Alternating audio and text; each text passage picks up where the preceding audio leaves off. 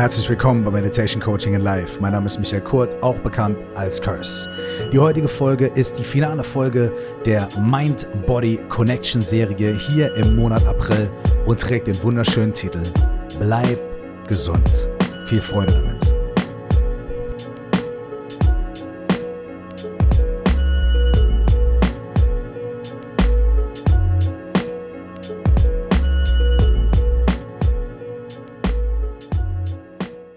Das hier ist die finale Folge unseres Mind-Body Connection Monats hier in Meditation Coaching Alive. Und ich weiß ja nicht, wie es euch geht, aber mein Zettel mit Notizen ist auf jeden Fall proppervoll. Also die Gespräche mit Annalena Waller als äh, Vegan Yogi, aber auch mit ganz interessanten ähm, Eindrücken und Einsichten dazu, was das überhaupt bedeutet und wie flexibel oder unflexibel man da sein kann, muss, darf und so weiter sehr, sehr, sehr viel mitgenommen. Genauso auch aus dem Gespräch mit dem Biohacker Max Gotzler und natürlich mit dem Homie und Ernährungswissenschaftler und Experten Nico Rittenau. Also mein Kopf quillt über, aber mein Herz quillt auch über, weil da echt wahnsinnig viel Schönes dabei war. Man kann sogar den Bogen noch ein kleines bisschen weiterspannen in eine Episode aus dem März hier im Meditation Coaching Live mit Martin Hammond. Da ging es um Hacking My Depression und auch er hat sehr viele, sehr wichtige Sachen gesagt über die Verbindung von Körper und Geist. Zum Beispiel auch darüber, wie er durch seinen Körper auch Einfluss auf den Verlauf seiner Depressionen nimmt. In der heutigen Folge möchte ich ein bisschen darüber quatschen, wie sich in den letzten 10, 15 Jahren meine Sicht auf meinen Körper, die Verbindung zu meinem Körper und auch die Verbindung zwischen meinem Körper und meinem Geist verändert hat. Und dazu möchte ich drei Anekdoten erzählen, die direkt mit mir oder indirekt mit mir zu tun haben und anhand derer ich so ein bisschen für mich aufschlüsseln konnte, wie sich mein verändertes Verhältnis zu meinem Körper auch auf meinen Geist ausgewirkt hat. Die erste Anekdote habe ich vielleicht schon mal erzählt, aber ich erzähle sie immer wahnsinnig gerne. Ich bin, wenn du auf meine Website gehst oder wenn du auch mal so irgendwo was über mich liest, ja auch Lehrer für tibetisches Yoga. Viele Leute schreiben immer nur Yoga-Lehrer und da zucke ich immer so kurz zusammen, weil ich bin echt einfach kein Yogalehrer. Ähm, also ja, ich bin Yogalehrer, aber ich bin irgendwie kein Yogalehrer, weil das, was ich unterrichte oder das, was ich gelernt habe, ich unterrichte sehr, sehr, sehr selten, ist tibetisches Yoga, das heißt Kumnye. Und tibetisches Yoga ist von außen, aber auch von innen erstmal sehr unterschiedlich, sehr anders im Vergleich zu harter Yoga, Vinyasa Yoga oder anderen populären Yoga-Stilen, die man so kennt. Ähm, das indische Yoga und das tibetische Yoga sind natürlich miteinander verwandt und da gibt es auch ganz, ganz interessante Verknüpfungen und Verbindungen und dazu auch in einem der nächsten Podcasts viel mehr, denn da kommt was sehr Interessantes auf euch zu. Aber erstmal ist die Vermittlung von tibetischem Yoga ganz anders. Äh, die Übungen, die Bewegungen, die man macht, sind ganz anders. Und das, was eigentlich dahinter steckt, ist auch ganz anders. Aber okay, lass mich ganz kurz zurück circlen. Ja? Ich bin also laut diesen Beschreibungen Lehrer für tibetisches Yoga. So. Und dabei ist es so, dass ich eigentlich dieses tibetische Yoga er gar nicht leiden konnte. ich konnte es gar nicht leiden. Die Story ist so.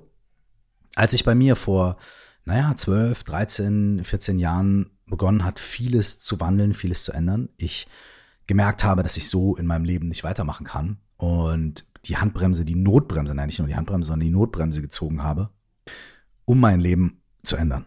Ich wusste zwar nicht wie, aber ich wusste, dass ich es unbedingt machen musste. Und da habe ich verschiedene Sachen gemacht. Und vor allem habe ich mir angeguckt, was eigentlich los ist und was die Probleme sind, mit denen ich mich rumplage und woher diese inneren Zustände kommen, die mir so viele Sorgen und so viel, ja, ach, Schmerz bereitet haben. Und natürlich habe ich dann eine Therapie gemacht. Habe mehrere Therapien gemacht. Und in einer dieser Therapien saß ich mit meinem damaligen Coach zusammen und wir sind auf das Thema Meditation gekommen. Ich habe dann eine ganz eindrucks volle Meditationserfahrung gemacht und die hat mich so auf den Weg gebracht, zu sagen, okay, Meditation, da ist irgendwas, das, ich muss mir das angucken, ich muss das lernen. Und dann bin ich, damals in Köln gewohnt, überall hingegangen, wo Meditation auf dem Klingelschild stand und bin dann unter anderem auch in einem tibetisch-buddhistischen Zentrum, dem Nyingma-Zentrum in Köln gelandet und habe gesagt, okay, ich will bei euch lernen, ich will Meditation und Buddhismus lernen und so weiter. Und in meinem ersten Gespräch dort oder in einem meiner ersten Gespräche dort meinte der Lehrer zu mir, ja, ähm, du kannst hier in alle offenen Kurse kommen. Da gibt es ein oder zweimal die Woche offene Meditation und offenen Kumye-Yoga-Kurs eben. Du kannst hier in alle offenen Kurse kommen, aber so richtig einsteigen in das Thema Meditation und Buddhismus, das lassen wir dich hier erst, wenn du mindestens ein halbes Jahr einen intensiven Kurs in diesem Kumye-Yoga gemacht hast. Ich war voll so, hä, wieso das denn? Sind wir hier in der Schule oder was? Dann ist Level 1, 2, 3 oder was ist los? Dann meinte, pass mal auf, du bist sehr, sehr abgetrennt von deinem Körper. Du bist sehr in deinem Kopf, sehr intellektualisiert, sehr drehst alles in deinen Gedanken um. Ist ja auch alles schön und gut. Das heißt, du wirst dich hier wahrscheinlich hinsetzen und wirst diese buddhistischen Konzepte sehr schnell verstehen und wirst vielleicht auch irgendwie tolle Meditationserfahrungen machen, aber das wird alles nicht geerdet sein. Du musst also erstmal die Verbindung zu deinem Körper aufnehmen, zu deinen Gefühlen, zu deinen körperlichen Empfindungen und lernen, mit denen umzugehen, mit denen zu arbeiten, die sensibler wahrzunehmen und sie irgendwie in deinen in deine geistigen Vorgänge zu integrieren und dann kannst du hier anfangen, die anderen Sachen zu machen. Und mich hat das damals total gewurmt, weil ich mir gedacht habe, ja, was soll denn das? Ne? Warum kann ich mich nicht gleich hinsetzen und meditieren? Und bin dann halt wirklich, also knirsch, mit knirschenden Zähnen, könnte man sagen, in diese tibetischen Yoga-Klassen gegangen. Die ersten paar Male habe ich mir gedacht, was soll ich hier? Ne? Das war so Rentner-Yoga-mäßig, so sah es zumindest von außen aus. Langsame Bewegungen und jetzt machen wir ganz langsam so und jetzt machen wir das nicht so, ey, ich will irgendwie, weiß ich nicht, Judo machen, auf der Matte rumrollen oder Kickboxen, keine Ahnung. Brauche ein bisschen Action. Und nach ein paar Sessions von diesem tibetischen Yoga ist bei mir was Krasses passiert. Und zwar habe ich durch die Bewegungen, die ich da gemacht habe, irgendwie Emotionen und Empfindungen in mir berührt und geöffnet. Und das hat sich in den ersten zig Sessions immer wieder und auch über die ersten ein, zwei Jahre vor allem immer wieder als Wut und Frustration gezeigt. Und das war ganz krass. Ich habe da also gestanden oder gesessen und mich so ganz langsam bewegt und auf einmal sind innere Zustände in mir hochgekommen, die waren kaum zum Aushalten. Ich bin so, ohne es mit irgendeiner Geschichte zu verbinden, also ohne zu denken, ah, ich bin jetzt frustriert, weil gestern das und das passiert ist, sondern einfach das Gefühl von, von Frust ist in mir hochgekommen und hat mich durch, durchgespült. Und ich hatte ja gar kein Ziel dafür. Also ich konnte mich gar nicht beschweren. So nach dem Motto, ja, ich bin frustriert, weil. Oder dann kam Wut oder teilweise auch so eine ganz tiefe Traurigkeit. Ich habe gedacht, hey, ich kann mich gar nicht darüber auslassen. Also ich kann es gar nicht intellektualisieren und sagen, ja, deswegen, bla bla, oder jemand anders ist schuld und so weiter. Und ich kann auch nicht weg, weil ich bin hier mitten in einer Yoga-Klasse. Natürlich kann ich jetzt auch rausgehen. Aber ich habe dann gelernt, mit diesen Gefühlen und Emotionen, die durch diese körperlichen Bewegungen geweckt wurden, sitzen zu bleiben oder stehen zu bleiben, zu atmen, die durch meinen Körper fließen zu lassen, die wahrzunehmen und auch zu merken, dass die teilweise wie aus dem Nichts entstehen und wenn ich nichts mit denen mache, wie in so einem Nichts wieder verschwinden.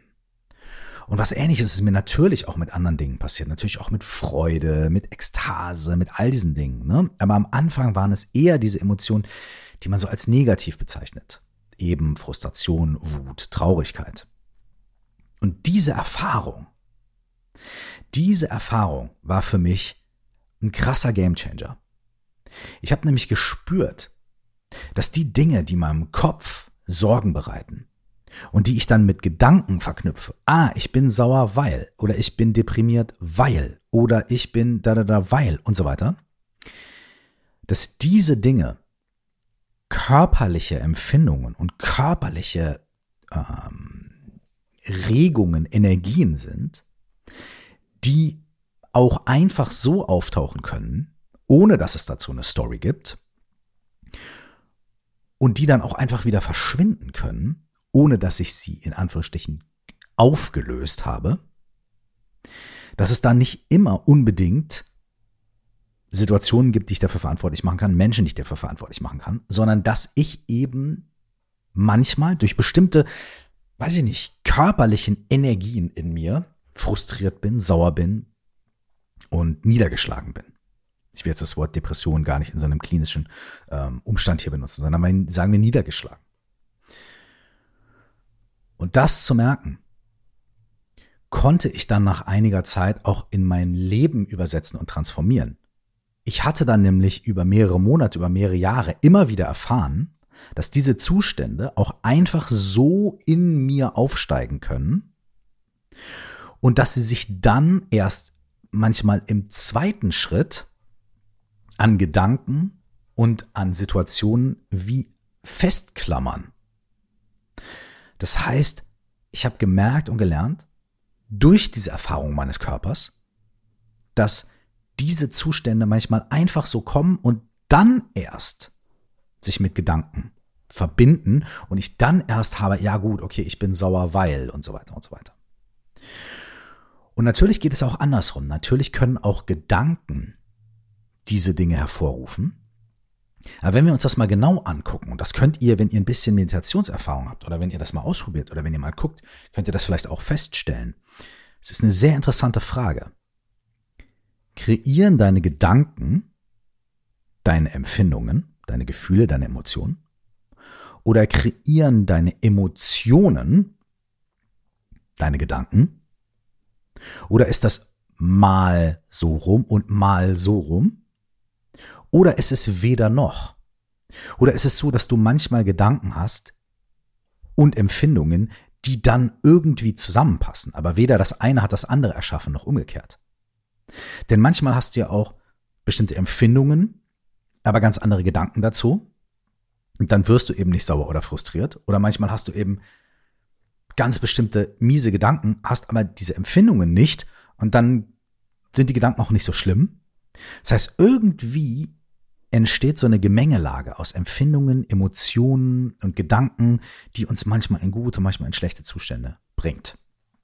Was davon wird von außen begünstigt was davon wird von außen beeinflusst und was nicht? Denn wenn ich sage, was wird von außen beeinflusst, natürlich gibt es schlimme Situationen im Leben, die uns auf eine gewisse Weise fühlen lassen oder auf gewisse Weise denken lassen. Absolut.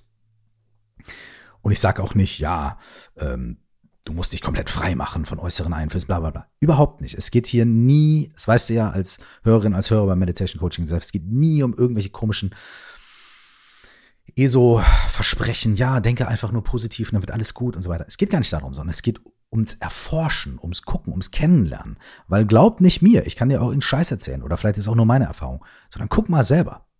Aber da würde ich dir gerne noch ein Bild reingeben. Und zwar, du kommst zum Bahnhof und dein Zug hat eine halbe Stunde Verspätung. Ist ja heutzutage relativ normal. Gut, sagen wir mal, eine halbe Stunde ist normal. Also machen wir mal anders. Du kommst zum Bahnhof und dein Zug hat anderthalb Stunden Verspätung. Du hast Du stehst da. Es kann sein, dass dir das relativ egal ist. Weil du sagst, naja, okay, ist gut, ich muss eh noch ein bisschen arbeiten, ich setze mich ins Café, ich mache irgendwie ein bisschen was und ich fahre eh irgendwo hin, wo da ist egal und so. Ne? So. Es kann aber auch sein, dass du dich wahnsinnig darüber freust, weil du zu einem total unangenehmen Termin fährst und der jetzt wahrscheinlich abgesagt werden muss und du den sowieso die ganze Zeit absagen wolltest, aber nicht absagen konntest, weil du dich verpflichtet gefühlt hast und so weiter. Und jetzt kannst du anrufen, kannst sagen, ey, sorry, mein Zug hat anderthalb Stunden Verspätung. Wer weiß, ob der überhaupt noch ankommt. Ey, du, ich fahre wieder nach Hause. Wir können den Termin nicht machen. Lass uns den mal verschieben. Dann freust du dich. Oder du bist vielleicht auf dem Weg zu, weiß ich nicht, der Hochzeit deiner besten Freundin und bist irgendwie Trauzeugin und auf einmal kommt der Zug irgendwie anderthalb Stunden später und du denkst, ach du Scheiße, komplette Katastrophe und fängst an, bei allen Mietwagenportalen anzurufen und dir einen Mietwagen zu holen und so weiter alle Situationen haben den gleichen Ausgang. Nämlich, also nicht den gleich, das gleiche Ende, sondern die, die gleiche Ausgangssituation. Nämlich, der Zug ist anderthalb Stunden zu spät.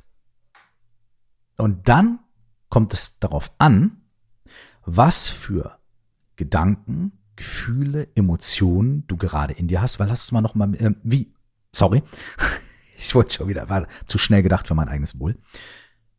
Denn deine Gedanken über die Situation deine Interpretation dieser Situation bestimmt, deine Reaktion und wie du dich darüber fühlst.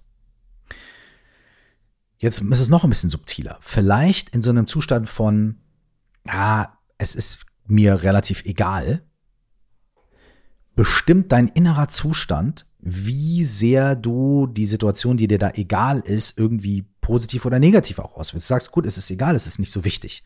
Aber dann kommt dazu, bist du eh schon unter Anspannung, bist du genervt, bist du gestresst, dann, ah, das heißt, dann kommen die Gedanken auf ein eh schon bestehendes emotionales ähm, Gefühl und dann geht es in die Richtung, wenn du eh total entspannt bist, du kommst gerade von Meditationsretreat und bist, läufst über die Wolken, so, oh ja, okay, gut, ey, mein Zug kommt zu spät, ey, Shanti, Shanti, total scheißegal, whatever. Guck mal, wie schön die Vögel singen. Dann kommt dieser Umstand und deine Gedanken dazu zu einem anderen Gefühl. Oder du denkst, ah, scheiße, mein Zug ist zu spät, äh, aber in dir drin bist du total ruhig und ausgeglichen und hast ein ganz entspanntes körperliches Gefühl und whatever. Und schon auf einmal wird das wieder anders interpretiert. Das heißt, die interessante Frage ist die, wie funktioniert das eigentlich in dir? Wie sind eigentlich deine Gedanken, deine Gefühle, deine Emotionen, deine Wertungen, deine Muster miteinander verknüpft? Was kommt zuerst? Was begünstigt was? Oder sind das alles Dinge, die einfach so kommen und gehen und entstehen und dann unser Gehirn reinkommt und eine Story daraus baut? Denn unser Gehirn ist wie eine Maschine, die Muster sucht, Muster erkennt und Dinge zu Mustern zusammenfügt. Wir sehen auch manchmal Muster in scheinbar oder in nicht nur scheinbar, sondern wir sehen scheinbare Muster in absolut zufälligen Dingen wie Sandkörnern oder wie das Gras wächst oder in Wellen. Unser Gehirn sucht immer überall Muster. Und vielleicht kann es sein, dass auch Gedanken, Gefühle, Emotionen, Interpretationen einfach so kommen, und sie dann aber in unserem Gehirn zusammengesetzt werden zu bestimmten Geschichten und Stories über Dinge, die in unserem Leben so passieren. Das war schon immer so, das ist Burr, das ist finde ich so und so weiter und so fort. Schau das doch mal an bei dir selbst. Das klingt jetzt intellektuell alles ein bisschen komplex. Und wenn wir nur darüber reden, dann sind wir auch wieder nur auf dem Kopflevel dann können wir uns da jetzt wieder heiß reden und sagen, nee, ich sehe das so, ich sehe das so. Cool. Was ist denn die Erfahrung, wenn du wirklich guckst, wenn du dich wirklich hinsetzt, meditierst, wo kommen deine Gedanken her? Wo gehen die hin? Halt mal einen Gedanken fest. Geht das? Das sind zum Beispiel so Sachen, die wir im Bad Meditators Club ähm, uns angucken was sind eigentlich Gedanken? Wo geht das eigentlich hin? Batman Sellers Club, falls du nicht weißt, was es ist, äh, schau einfach auf www.curse.de, da findest du die Antwort. Und das kann man sich ganz genau angucken. Und dann hat man schon mal einen Schlüssel oder eine bestimmte Erfahrung. Man kann bestimmte Erkenntnisse vielleicht darüber gewinnen. Wie funktioniere ich eigentlich? Was machen eigentlich meine Gedanken, mein Kopf? Und dann gibt es eben diese andere Ebene. Und das ist die Ebene der Gefühle und Empfindungen und körperlichen Wahrnehmungen. Und da ist sowas wie Kumye Yoga oder andere tibetische Yoga-Systeme oder bestimmt auch andere Dinge, Qigong und so weiter, wahnsinnig hilfreich, um dir da ein Türchen aufzumachen, um zu gucken, was ist eigentlich mit meinen Empfindungen? Was ist mit meinen körperlichen Wahrnehmungen? Wie hängt das zusammen? Wie hängt das nicht zusammen? Wie bestimmen bestimmte körperliche Energien, körperliche Bewegungen mein Empfinden, mein Wahrnehmen, mein Fühlen, mein Denken? Und diese Tür, die wurde für mich aufgemacht dadurch, dass jemand mir quasi ein Verbot ausgesprochen hat und gesagt hat, ah, bevor du hier anfängst mit irgendeinem Meditationszeug und so, mach erstmal diese körperlichen Übungen. Das Schöne ist, dass der Mensch, der mir das gesagt hat, sich überhaupt nicht mehr dran erinnern kann, dass diese Konversation jemals stattgefunden hat. Schöne Grüße an Christoph aus dem Ningma-Zentrum in Köln. Bester Mann. Auf jeden Fall, er weiß gar nicht mehr, dass er mir das gesagt hat. Und das ist wunderschön und das ist auch eine Sache, die kleine Detour, die haben wir ja manchmal im Leben, ne? Dass wir Gespräche führen mit Menschen und die sagen uns irgendwas und für die ist das irgendwie nur ein Satz von 100, aber für uns war das der eine Satz, der irgendwie gescheppert hat. Und da bin ich sehr dankbar dass es in meinem Leben solche Situationen gibt, in denen jemand einfach so beiläufig was sagt oder vielleicht irgendwie auch aus gutem Grund und mir dadurch wirklich die Weichen stellt.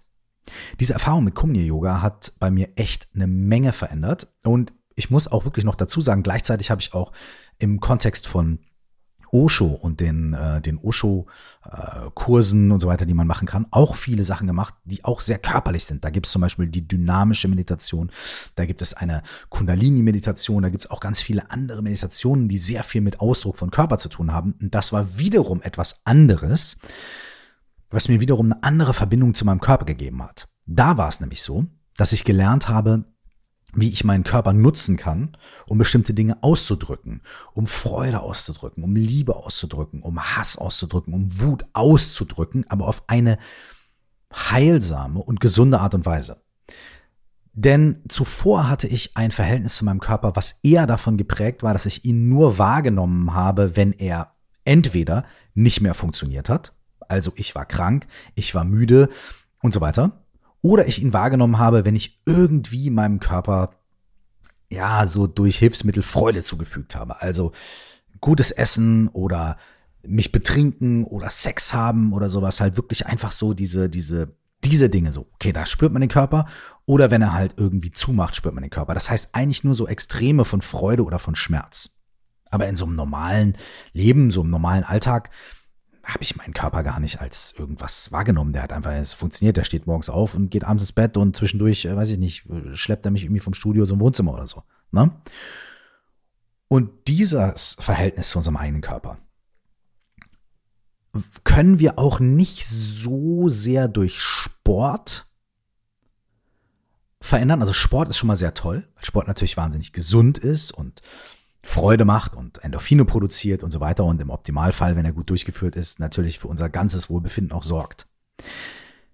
Aber dieses etwas verfeinerte Wahrnehmen des Körpers, nicht auch wieder nur so ein bisschen als Maschine, wie beim Sport, sondern als Ausdrucksform, als Ausdrucksmöglichkeit für Freude, für Liebe, für Wut, für all diese Dinge auf eine gesunde Art und Weise, das habe ich sehr wiederum in diesem anderen Kontext gelernt, über die Methoden von Osho, wie eben dynamische Meditation. Ich habe übrigens über die dynamische Meditation eine Podcast-Folge, ich habe über Kumye-Yoga mindestens ein, zwei Podcast-Folgen. Die beiden tauchen auf, auch in meinem ersten Buch auf. Stell dir vor, du wachst auf. Das heißt, wenn du da ein bisschen mehr erfahren willst, dann äh, äh, ne, tick, tick, tick, tick, gib einmal ein und dann findest du die, die Sachen auch bei mir. Und das war eine Zeit, in der ich radikal und wirklich nachhaltig und auf eine sanfte Art und Weise das Verhältnis zu meinem Körper verändert habe und auch gemerkt habe, wie das Auswirkungen auf meinen Geist hat. Und jetzt möchte ich in die zweite Anekdote, also ich meine, jetzt habe ich ja schon 500 Anekdoten erzählt, aber ich habe gerade gestern was gehört, was ich sehr schön fand und was uns in diesem in dieser Diskussion, die wir hier führen miteinander, noch auf den nächsten Punkt bringt. Ich habe gestern einen Vortrag gehört von einer, ähm, von einer Meditationslehrerin, die hat darüber gesprochen, wie bestimmte Formen von körperlicher Disziplin sich auf geistige Klarheit auswirken können. Also bestimmte Arten von Diäten, bestimmte Arten von Bewegungen, Atemübungen und so weiter. Und das war sehr interessant. Denn es ging darum, dass sie gesagt hat, ja, es gibt solche Techniken. Es gibt solche Techniken aus der chinesischen Medizin oder aus dem tibetischen Yoga oder aus, aus, aus, aus, dem, aus dem Pranayama oder eben aus den Wim Hof Atemübungen oder wie sie alle heißen. Oder aus der Ernährungswissenschaft und so weiter. Das heißt, es gibt Möglichkeiten über, in Anführungsstrichen, Manipulation unseres Körpers geistige Zustände von mehr Klarheit, von mehr Einsicht herbeizuführen. Diese Dinge sind temporär. Das heißt, wenn ich meinen Körper benutze auf diese Art und Weise, eben durch Ernährung, durch, durch Sport, durch Atemübung und so weiter, um Veränderungen herzustellen in meinem geistigen Zustand, sind die immer nur für einen bestimmten Zeitraum. Denn sobald ich das nicht mehr mache mit meinem Körper, sobald ich meine Diät wieder verändere und so weiter, falle ich wieder zurück in diese anderen Zustände. Das bedeutet, ich kann durch Ernährung, durch Sport, durch all diese Sachen meinen Körper beeinflussen, hauptsächlich aber zeitweise. Was überhaupt nicht negativ ist, was total positiv ist und super ist. Deswegen sagt man ja auch, es ist gut, wenn man ein ganzes Leben lang aktiv ist. Denn wenn man nur mal zwei Jahre Sport macht und dann 20 Jahre nicht mehr, dann bringt einen das im fortgeschrittenen Alter körperlich nicht mehr so viel, als wenn man die ganzen 22 Jahre Sport gemacht hätte. Ne? Klar, es ist also nichts Negatives. Aber wir reden jetzt von geistigen Zuständen. Durch bestimmte Einsichten in Meditation, im Lernen, durch Verständnis und so weiter, können wir unsere geistigen Zustände nachhaltig verändern. Und auch für immer. Durch körperliche Aktivitäten können wir das nur temporär, was aber auch total schön ist und total gut ist. Ne? Aber man kann also bei solchen Ansätzen, wenn Menschen sagen, okay, um klarer zu sein im Leben, um da, da, da, mache ich folgende Sachen körperlich, kann man sagen, super geil, richtig gut, bringt was.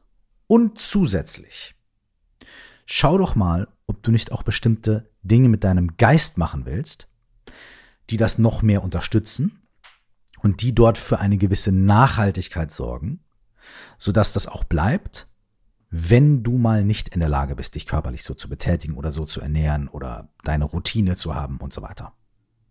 Und das ist ein sehr interessanter Punkt. Auch hier denk mal für dich nach.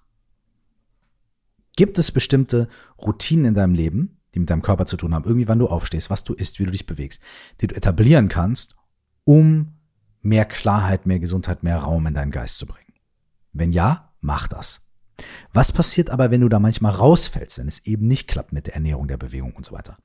Hast du zusätzlich auch Tools oder Methoden oder Wege, um diese geistige Entwicklung, diese geistige Klarheit oder was auch immer es ist, auch auf diese Art und Weise mh, hm, zu fördern und sie vielleicht etwas nachhaltiger bestehen zu lassen?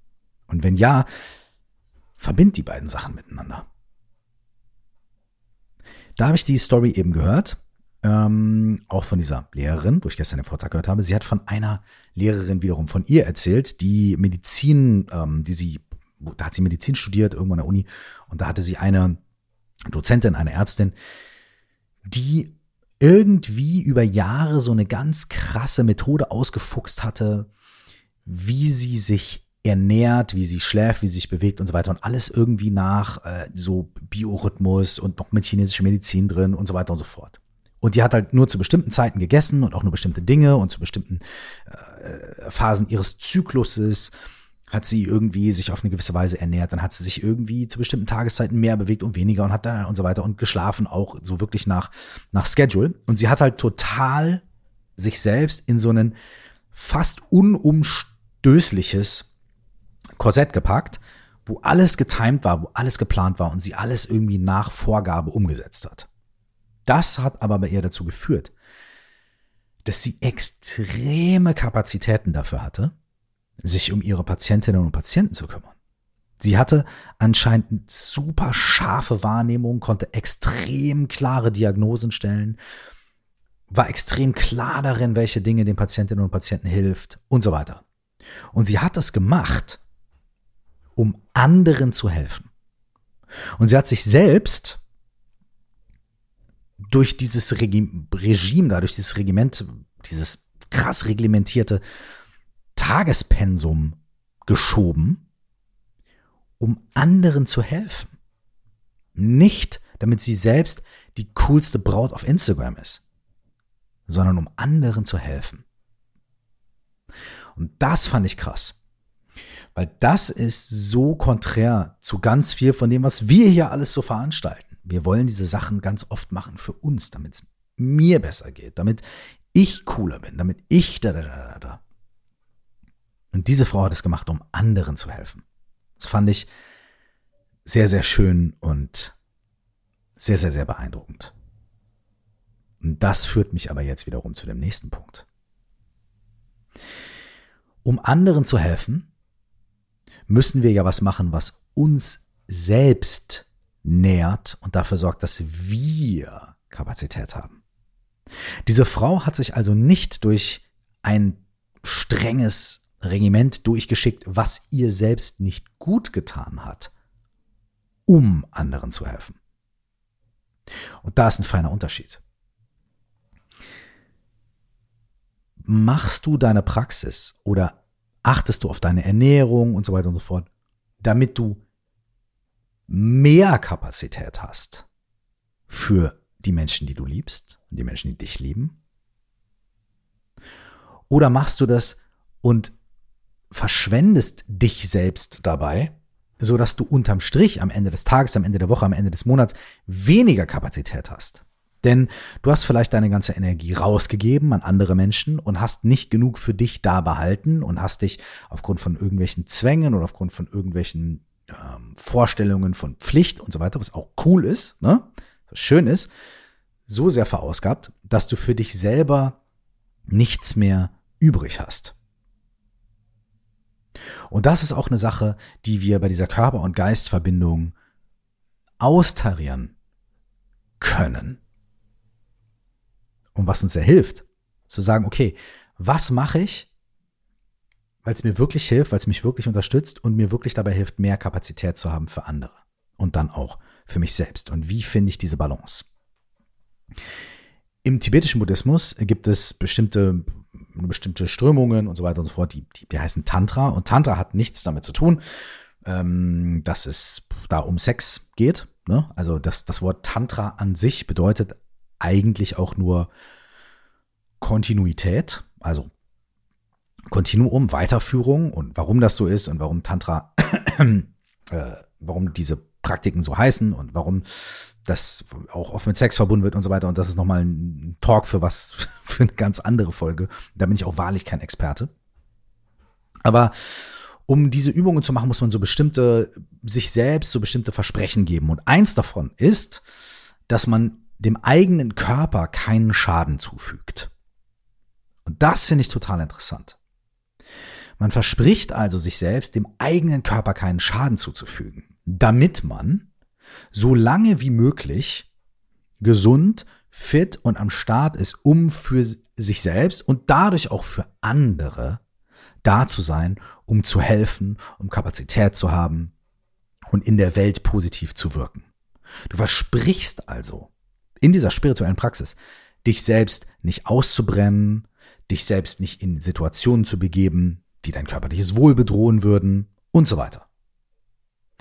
Das heißt, du versprichst in dieser extrem hohen buddhistischen Praxis, auf dich selbst extrem gut zu achten und dein eigenes körperliches Wohl und geistiges Wohl natürlich auch nicht irgendwelchen Prinzipien und so weiter unterzuordnen, sondern zu sagen, mein Körper ist in diesem Leben mein Vehikel, was ich nutze, um Gutes zu tun in dieser Welt. Für mich selbst und für andere. In diesem Leben ist das mein menschlicher Körper. Und das Schönste und Wichtigste oder eine der wichtigsten Sachen, die ich machen kann, ist dafür zu sorgen, dass es meinem Körper so gut wie möglich geht, damit ich da sein kann für mich und für andere Menschen. Deswegen hier mein Wunsch, mein Appell an dich. Warte nicht erst, bis dein Körper sich meldet durch Schmerz oder durch Ausbrennen, sondern kümmere dich jetzt darum, dass du etwas Gutes für deinen Körper tust und dass du deinem Körper keinen Schaden zufügst. Kümmere dich darum. Dein Körper ist dein Vehikel in diesem Leben, was du nutzt, um für dich selbst und vor allem auch für andere Menschen und für die Welt Gutes zu tun und Freude zu kreieren. Und es gibt Menschen da draußen, die lieben dich. Und selbst wenn du dir selbst ein bisschen egal bist, weil du denkst, ach Mensch, ich halte das aus, ich kann schon, ich kann schon, ich kann schon. Ey, andere Menschen da draußen lieben dich und brauchen dich. Und wenn du es nicht für dich tust, dann tu es für uns. Achte auf dich. Bleib gesund. Kümmer dich. Und ernähr dich auf eine Art und Weise, die wirklich gut für dich ist. Das ist individuell und dann hör dir die Folge mit Nico Rittenau mit an, mit Annalena Waller. Hey, und wenn du in die Natur musst, dann geh. Dann finde irgendwie die Möglichkeit. Hör dir an, was ähm, der Biohacker Max Gotzler dazu gesagt hat. Und mach das. Oder was Martin dazu gesagt hat. Was wir besprochen haben in den letzten Folgen. Oder hör dir was ganz anderes an. Geh irgendwo anders hin, hol dir andere Infos. Oder hol dir mal gar keine Infos, sondern go for it and do it.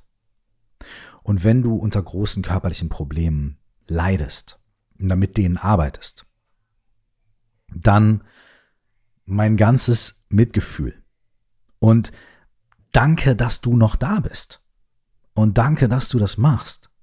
Und danke, dass du, obwohl dein Körper dir Sorgen bereitet und Schmerzen bereitet, danke, dass du mit ihm arbeitest und noch da bist. Denn auch dadurch bist du doch hier und kannst für mich und für die Menschen in deinem Umfeld und Menschen, die dich lieben und die du liebst und auch Menschen, die du gar nicht kennst, gute Dinge tun, indem du deine Erfahrungen teilst, indem du einfach nur lächelst, vielleicht wenn du beim Bäcker bist oder auf Zoom oder was auch immer. Vielen, vielen Dank, dass du noch da bist.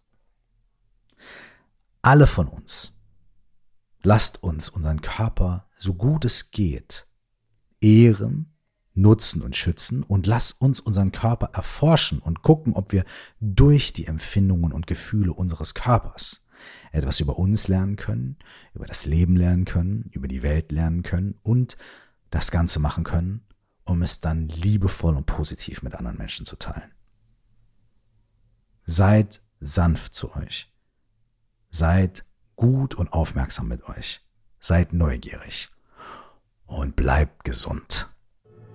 Bis wir uns wieder hören. Alles Liebe und nur das Beste. Ciao.